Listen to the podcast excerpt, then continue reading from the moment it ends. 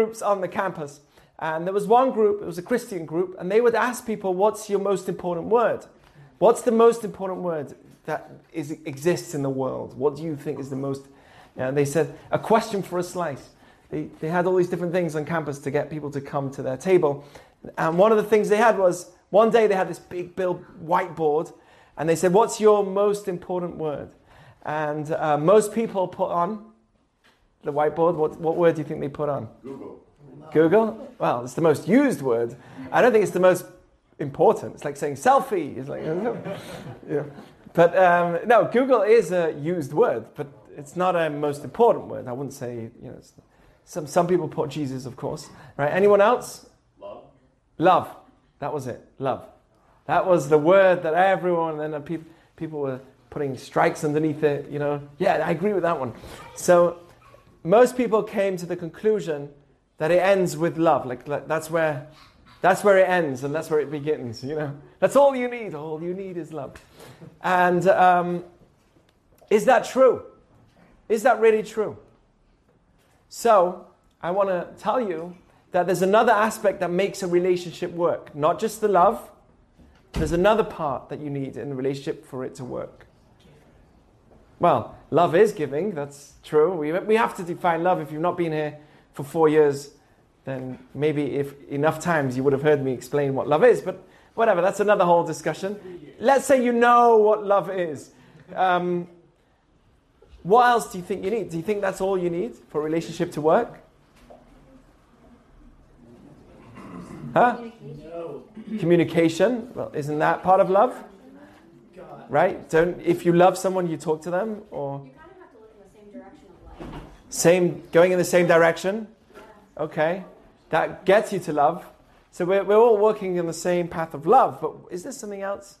What's the opposite of what's the opposite of love? Indifference. Indifference. That's that's true. Yes, that is that is the opposite. We don't want that. So. uh, no, no, no, no, no. That's not what I'm getting to.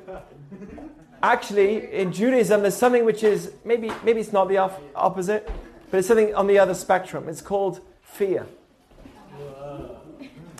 And guess what? You need fear as well as love for the relationship to work. Huh?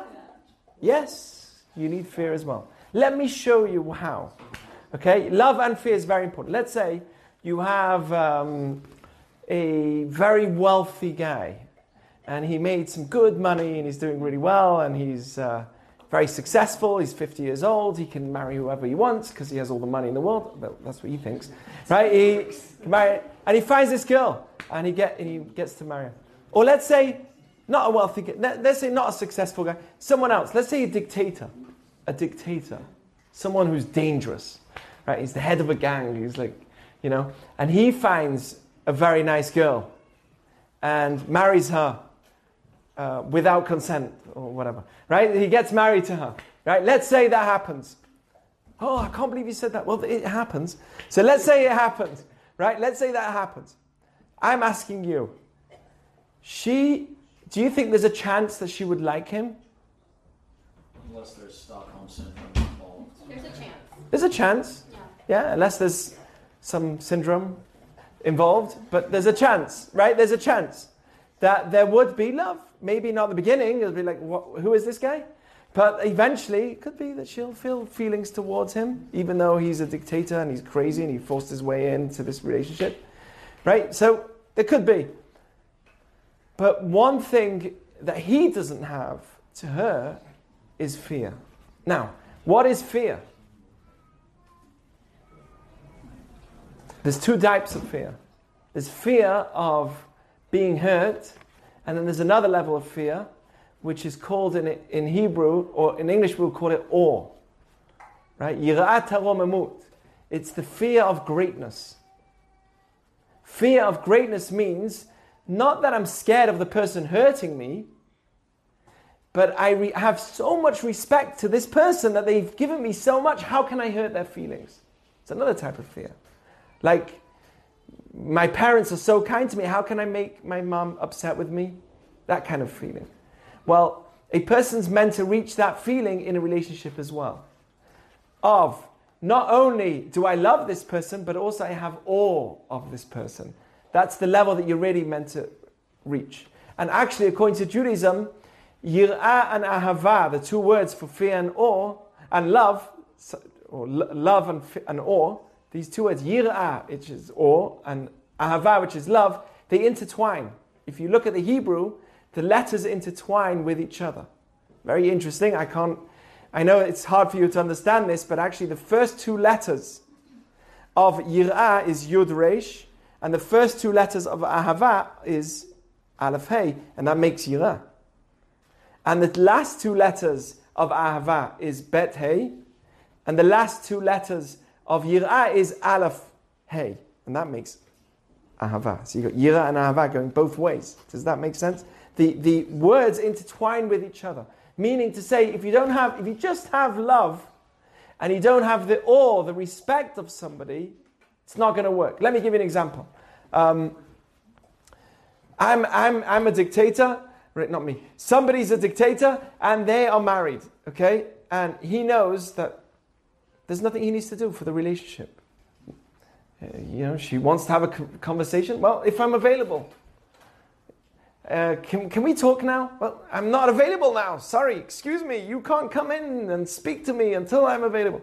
Or uh, he, she says, Listen, I'm so tired to take out the garbage. Can you do it for me? Normally they would have someone that works for them, but let's say, I'm so tired to, do the, to take out the garbage. Can you today take out? How dare you even ask me to take out the garbage?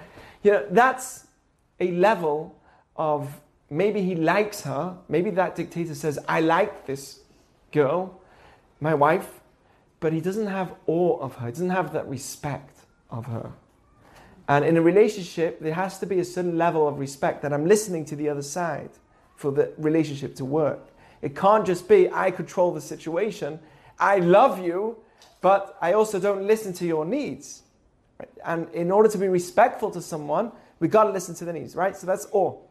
How is this relatable to what I'm saying? This is the statement in Pirkei Avot. We're now in the third Mishnah of Pirkei Avot that we've uh, studied so far. And he says like this Antigonus ish Socho, a man from Socho, was a place in Israel, he said like this. He got it from his rabbi and he said like this Don't be like a servant who serves your master in order to get the reward. Be like a servant that serves the master not to get the reward and have fear of heaven on you. Okay. So he says like this Be like a servant that serves your master, not to get the reward. Don't be like the type that does it only because you're going to get something out of it. And then have awe. Two statements. What are the two statements? The first is love, and the second is fear. Okay, the second is the idea of awe. And what's he saying? Very simple. In work, you want to be successful in your job, in your career? Why do you do your job? Because I want to make money. Is that a good policy to have? Yeah. Well, what are you making money for? Spend it. Okay. What are you spending it on? Right, so the question. Amen. The question is not just not just the question shouldn't be why am I working and what am I getting out of this job? Right? The question should be what is the greater reason of my existence here? Not just am I here to get the money and then go. If I'm just working for the reward, then what happens to my life over time? Is my job going to be enjoyable? Will I enjoy it? Or am I just doing it for the money? Why are you working today? Oh, because I just I hope to make some money and I can't wait. I'm waiting for the time to come that I can just walk out. Not a good policy to have. You've got to love what you do. True? You've got to find love in what you're doing. Don't just do it for the reward. The worst job that you can have is if you're doing it just for the money that's going to come out of it. But there's another thing that you need to know. There has to be a higher reason for the reward. Right? There's a that's the main point. And the same thing applies to serving God. As a Jew, a person needs to know that I'm not Jewish just because what's in it for me. Like a child to his parent or a servant to his master, I'm not just in it because I, uh, what, what is it that you can give me? Why are you doing Shabbat? Because it's good for me and I, I like it. That's also going to be the reason why I do it. All the things in Judaism we do because there is good that's going to come out of it. But at the end of the day, a person needs to say, what, why am I doing this? Because I'm doing it because it's the right thing to do. Because I have love. This is a very important. Why am I doing my job? Because there's a higher reason than the job itself. Why am I serving? Why am I doing my Jewish things that I'm doing? Not because I'm expecting to get something out of it, but because I'm doing it for the right reasons. Right? This applies also to whether it is with your parents or your spouse. In a relationship, you can't expect that you'll only do things for your other side if it makes sense for you, if it's convenient for you, if you're going to get something out of it. That's not a healthy relationship. A relationship, I, I'm committed to you, I love you, that's it. I'm going to do this for you no matter what happens. Even in a situation where it doesn't always make sense to me. That's what it's saying here. Because if I don't do that, if I only do it because it makes sense, if I only do things because I know that I'm going to get a reward for it, then what happens if, it do, if I'm not in the mood for it today? Right? What happens if it doesn't work out for me today? Then I'll just scrap it. Make sense? Okay, then he finishes off and he says, Have the fear of heaven on you. What does that mean? Be- he's saying like this If you do things only because of love, eventually, like a child, if a child only has respect for his parent, and parent gives because the, ch- the parent is always giving to the child, whatever the child needs, the parent gives, and there's love, and there's love, and there's love, and there's, what happens eventually? What happens if there's too much love to your child? Huh? It loses its value. It loses its value. It becomes spoiled. The child becomes spoiled and he rejects you eventually. Right? That's one of the things that will happen is if there's only love in a relationship, there'll also be rejection. So that's why in a relationship you have to have love and you also have to have what we call yir'ah, which is the awe aspect, the fear. There's two aspects that make a relationship work. Not just, even with a child. It says, "Kabed et avicha v'et. There are aspects of the relationship between a father and child that is nothing to do with the love between them, and it's called the aspect of awe. For instance, according to Jewish teaching, we're not meant to sit on a seat that my parents sit on. So if they have a specific designated seat, I'm not meant to sit on them. Uh, there's a law in Jewish teaching that when they walk in the room, you're meant to stand up for them. That's another level, but that is also a, a level of honor. What's, what's it telling me? That in order to achieve the fullest level of love, there's got to be a level of respect as well with it. A relationship where there's just love and what's in it for me is not going to work. A relationship where it's what's in it for me, yeah, it's important. I know that I'm going to get something out of it. Of course, that's in the back of my mind, but that's not the only reason why I'm doing this. Does that make sense to everybody? You can't say, I'm only doing this because I'm asking, what am I going to get out of it? And if it's beneficial to me, I'm in. If it's not, what would happen? You'll leave. But is a relation? Is anything in the world like that? Does everything, anything in this world work like that? Are we always in a good mood? Do we always have the full understanding? Right? People that are absolutely committed to a relationship, they would say, okay, today I understand it's important for me and I'm gaining from it. But I need to remember that tomorrow, when I'm not gaining something from it, I'm still going to be committed. Right? That's, that's the level of awe that we have as well, which is an aspect of, yes, I'm in this relationship for us, but I'm also in the relationship to know that even if it's not beneficial to me, sometimes I'm still here no matter what, thick and thin. Okay, that's, that's what makes a relationship work. Now, don't get me wrong. I hope that this is this is understood to everyone. That's don't get me wrong. What I'm saying, what I'm not saying is that you should get it yourself into a relationship that doesn't have love. It has to have love, but it also has to have that aspect of respect. That no matter what, even if it doesn't work out, sometimes I'm gonna stay committed. Right? That's how in you know in in in relationships. How does it work? First, there's infatuation, right? We get excited, we find someone, we're like, whoa, this feels amazing, there's excitement. What is that?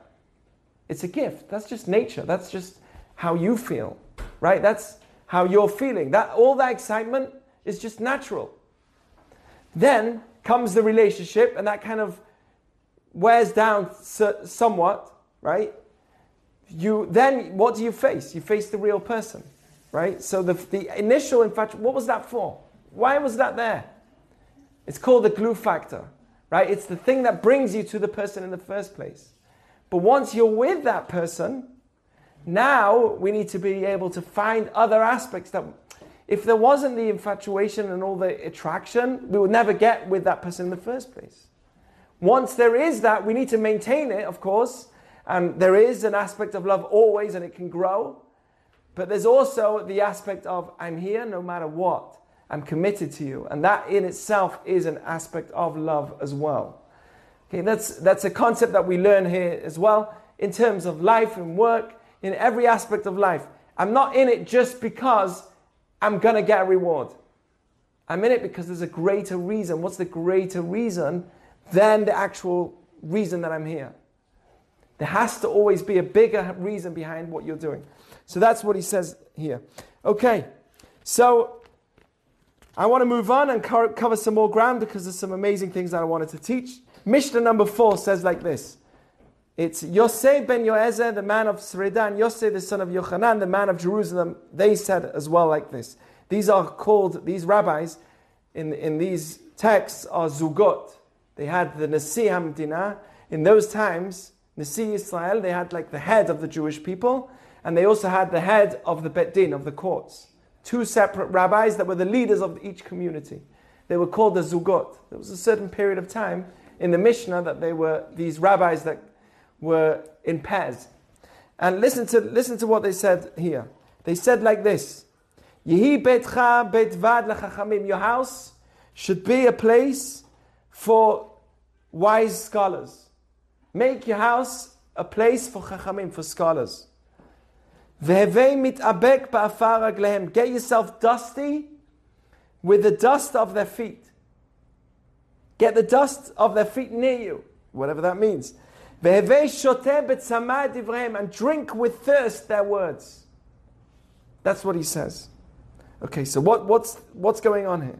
First of all, why your, why your home? Make it your synagogue. Why the home? Why should your home be the house of scholars? Anyone know? Why is it good that it's in your house? You don't have to go anywhere. Well, you don't have to go anywhere. It's, it's convenient. What do you think it means? It means? inspires your wife and your kids, and you have shalom life. Right? It will inspire you. It will hold you to a higher standard. It will inspire you. But what does it really mean? Does it mean that we should have a bunch of scholars with long beards walking in and holding Talmuds and sitting around my table? No, it's just it's elevating the vessel. A house is like a good vessel to elevate your home. Right? Elevate your vessel, which is your home. Yeah. Torah study. Okay, how else can we have the scholars in my home besides for physical people? Torah study. Huh? Yeah, books. What about listening to stuff that are right? Make your house a house of wisdom. How much more important is it to do that than to spend hours on end flipping through, uh, flicking through uh, Facebook or whatever? Make your house a home of wisdom. Books. Put books in your house. That makes it a place of wise.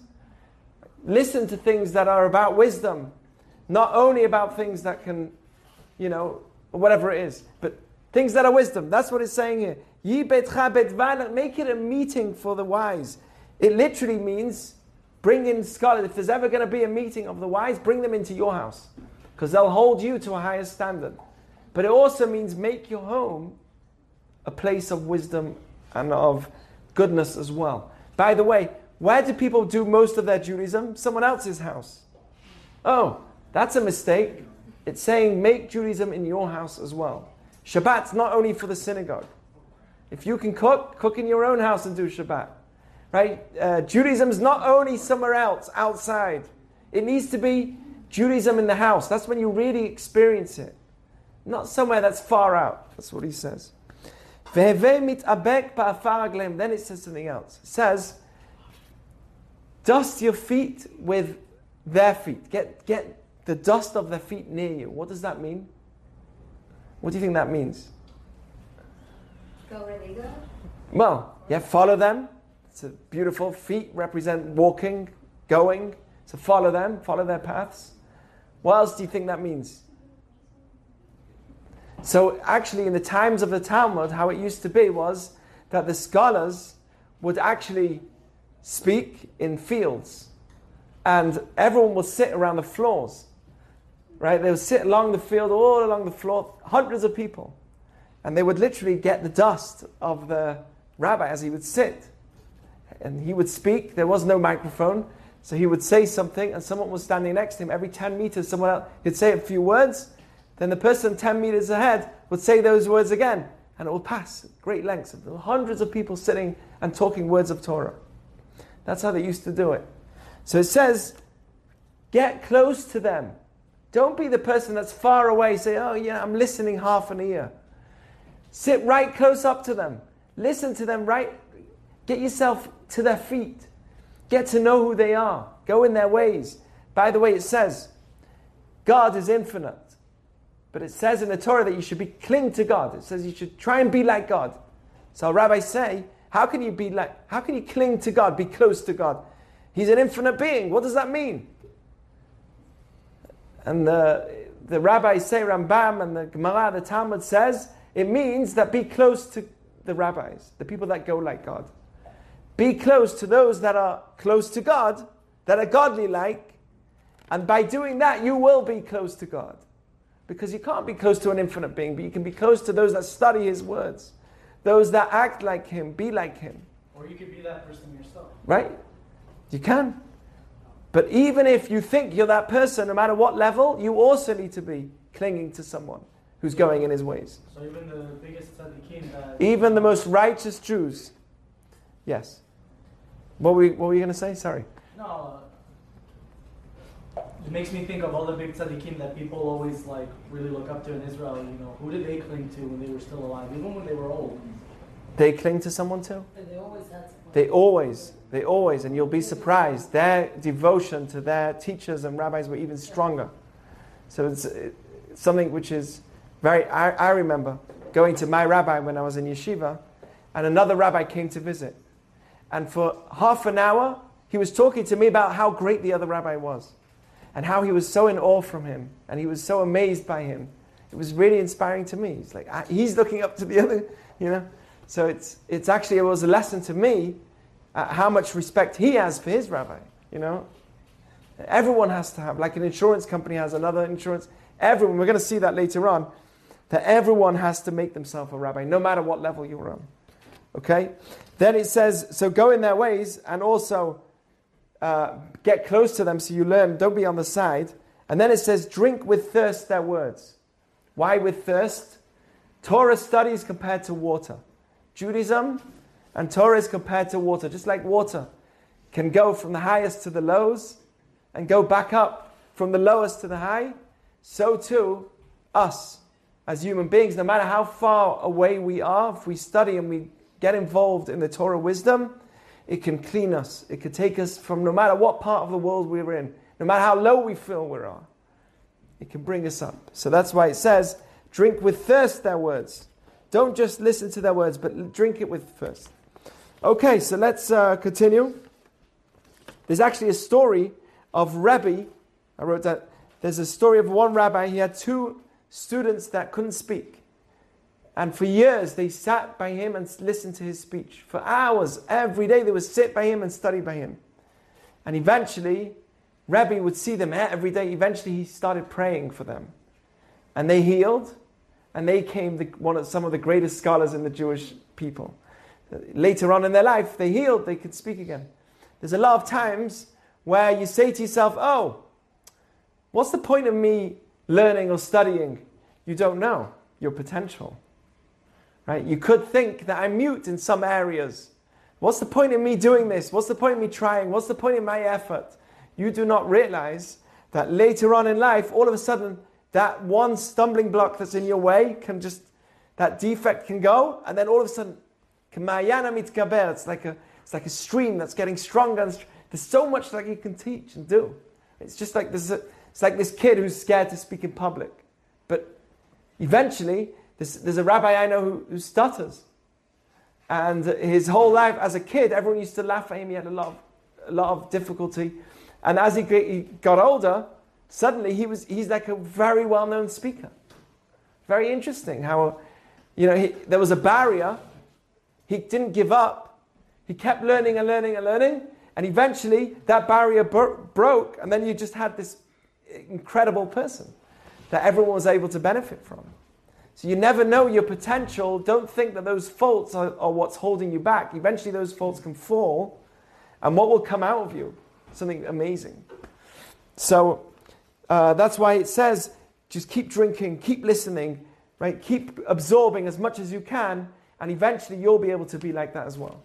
So, Mishnah number five Yosei, the son of Yochanan, a man of Jerusalem, said, Make your house.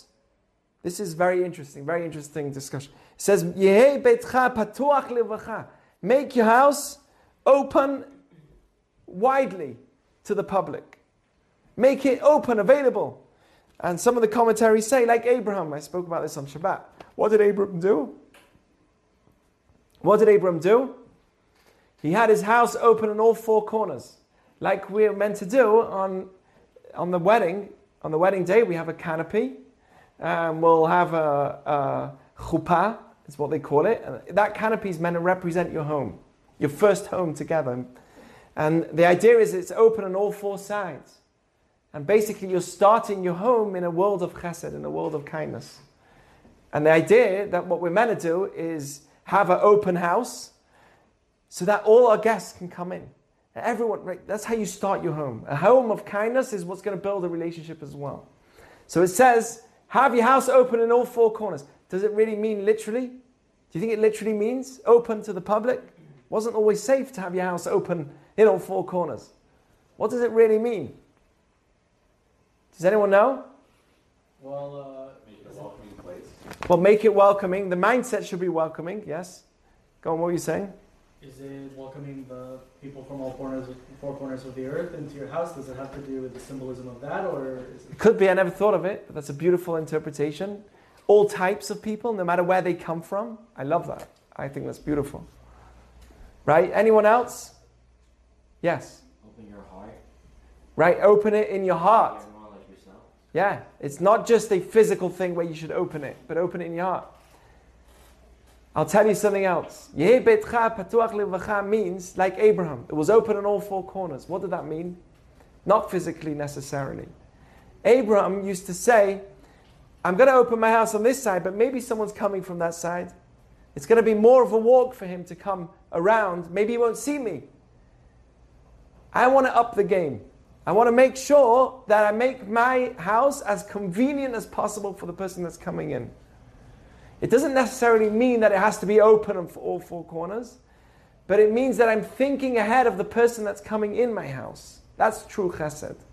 Kindness is not that I just let people in my house, but I think of their needs before they ask for the need.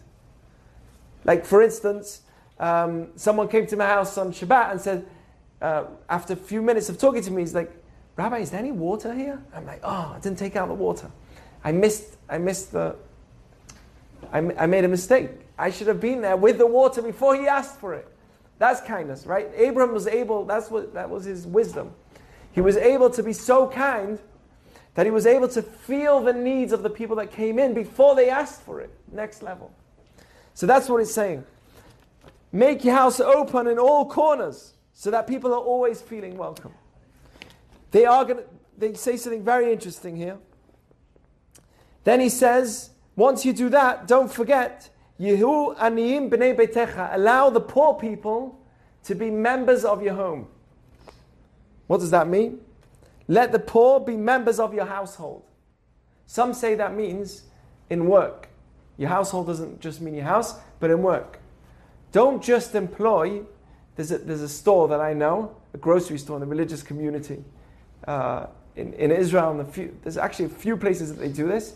They hire people at the, at the counter, people that are uh, Down syndrome, all different types of people that would never get jobs anywhere else. They said, why not let them have the job? They help them, there's someone else there. But there's a guy that employs these people that are, nece- you know, poor doesn't only necessarily mean uh, someone without money. Someone with certain needs that they can't be fed in other places. Make it, you are, The point is like this don't only be that person that looks up to people with money and says, hey, come, come, let me do chesed with you. You know, you have a lot of money. Or the rabbis we just spoke about. Oh, the rabbis, yeah, I want you in my house. Don't, the poor people are the ones that need you the most, and they will gain, you will gain the most from them. It says like this there's a great saying. This is amazing. Your, your physical needs are for you in this world. Somebody else's physical needs are for you in the world to come. Right? Your physical needs, that's for you here. But when we take care of somebody else's physical needs, we're really taking care of our own spiritual needs. I take care of somebody else's physical needs, I'm really taking care of my spiritual olam haba, my will to come. That's how it is thought in Judaism. So what does it say?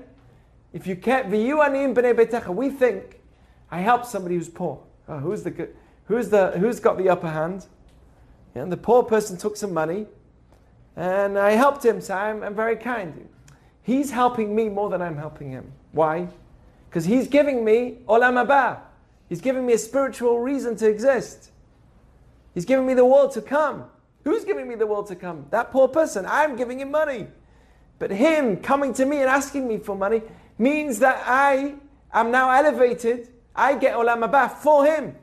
Do you understand? That's how the Arizal, Kabbalah, in Kabbalistic terms, that's how we're looking at it. When I give charities to somebody else, actually the person I'm giving charity is actually benefiting me more than I'm benefiting him from a spiritual level.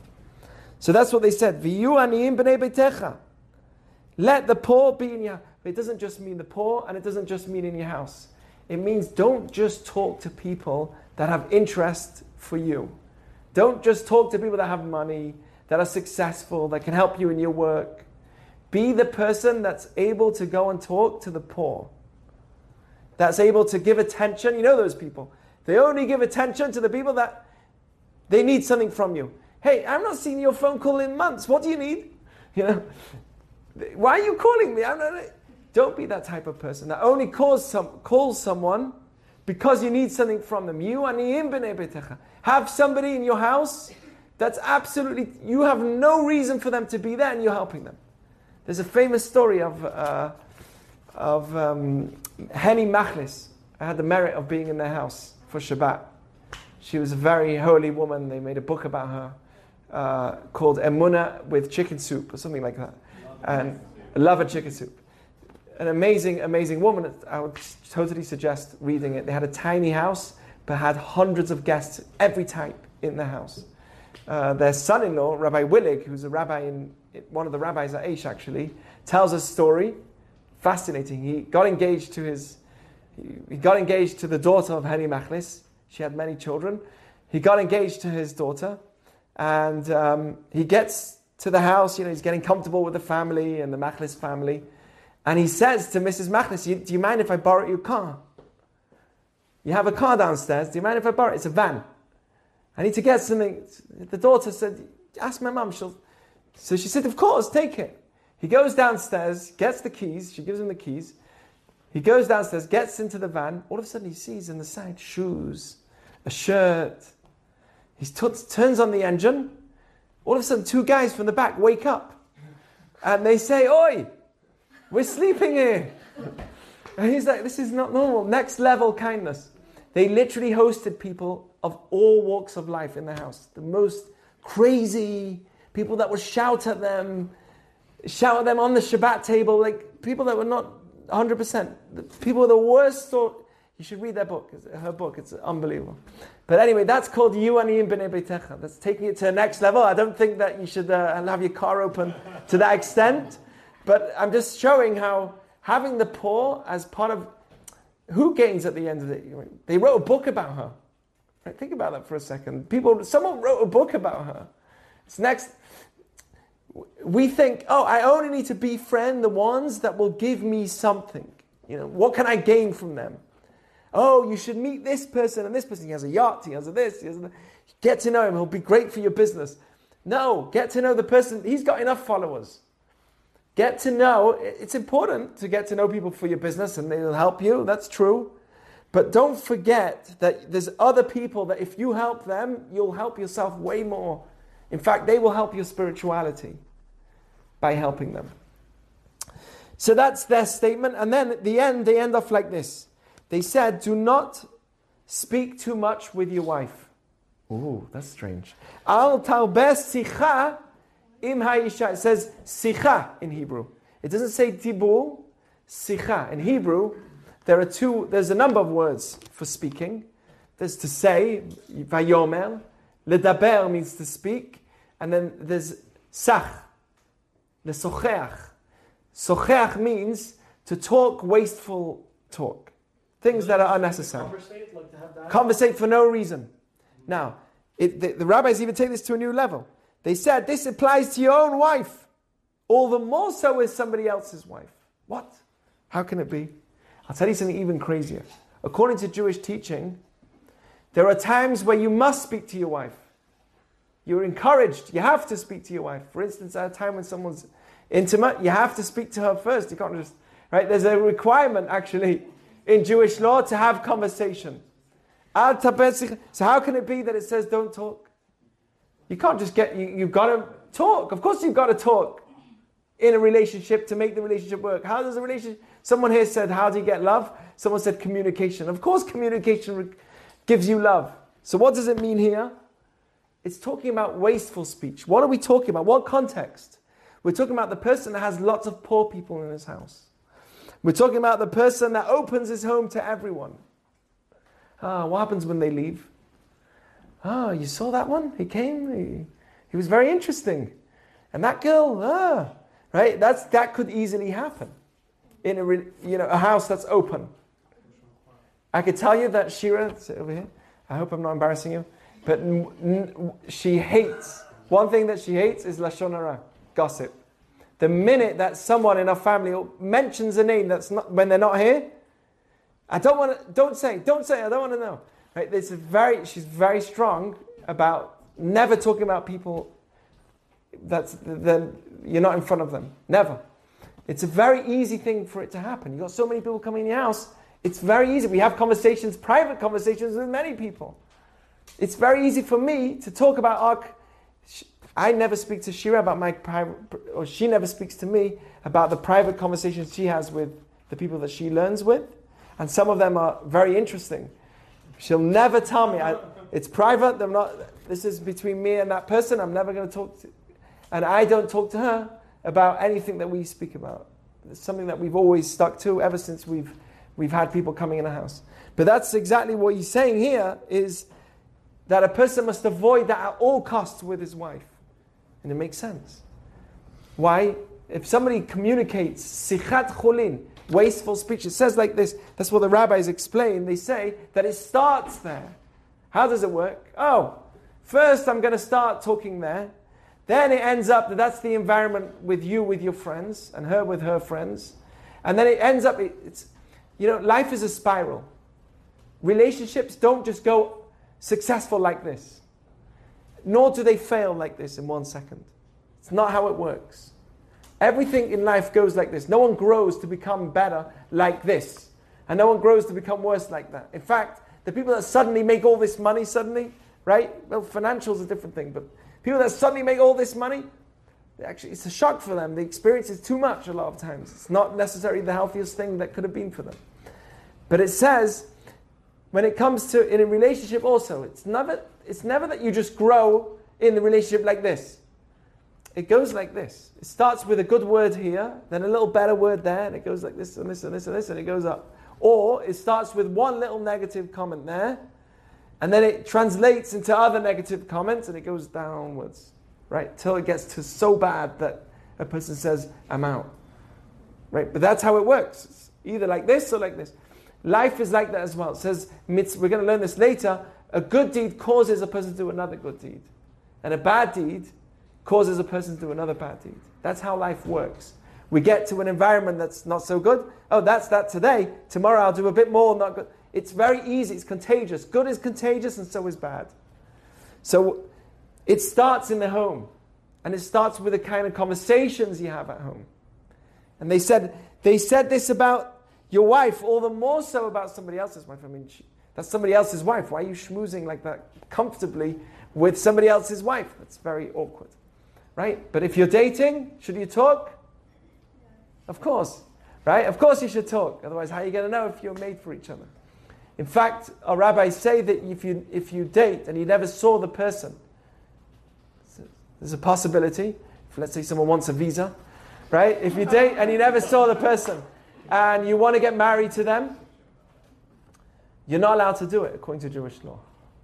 You're not allowed to marry someone that you've never seen. You have to actually see them in person. Some people discuss about seeing them on, on video, but many have said that it's not the same. You have to see the, person in, in person. According to Jewish law, you can't marry, it's the Talmud in Kiddushin, you can't marry your spouse unless you've seen them first. Why? Because then, if not, later on you'll regret. You'll say, "Oh, if I only I would have seen, if only I would have spoken, if only I would have had that conversation." So, conversations are very important when they have a use. But if they have no use, cut it out. Because it starts there and it goes to many other places as well.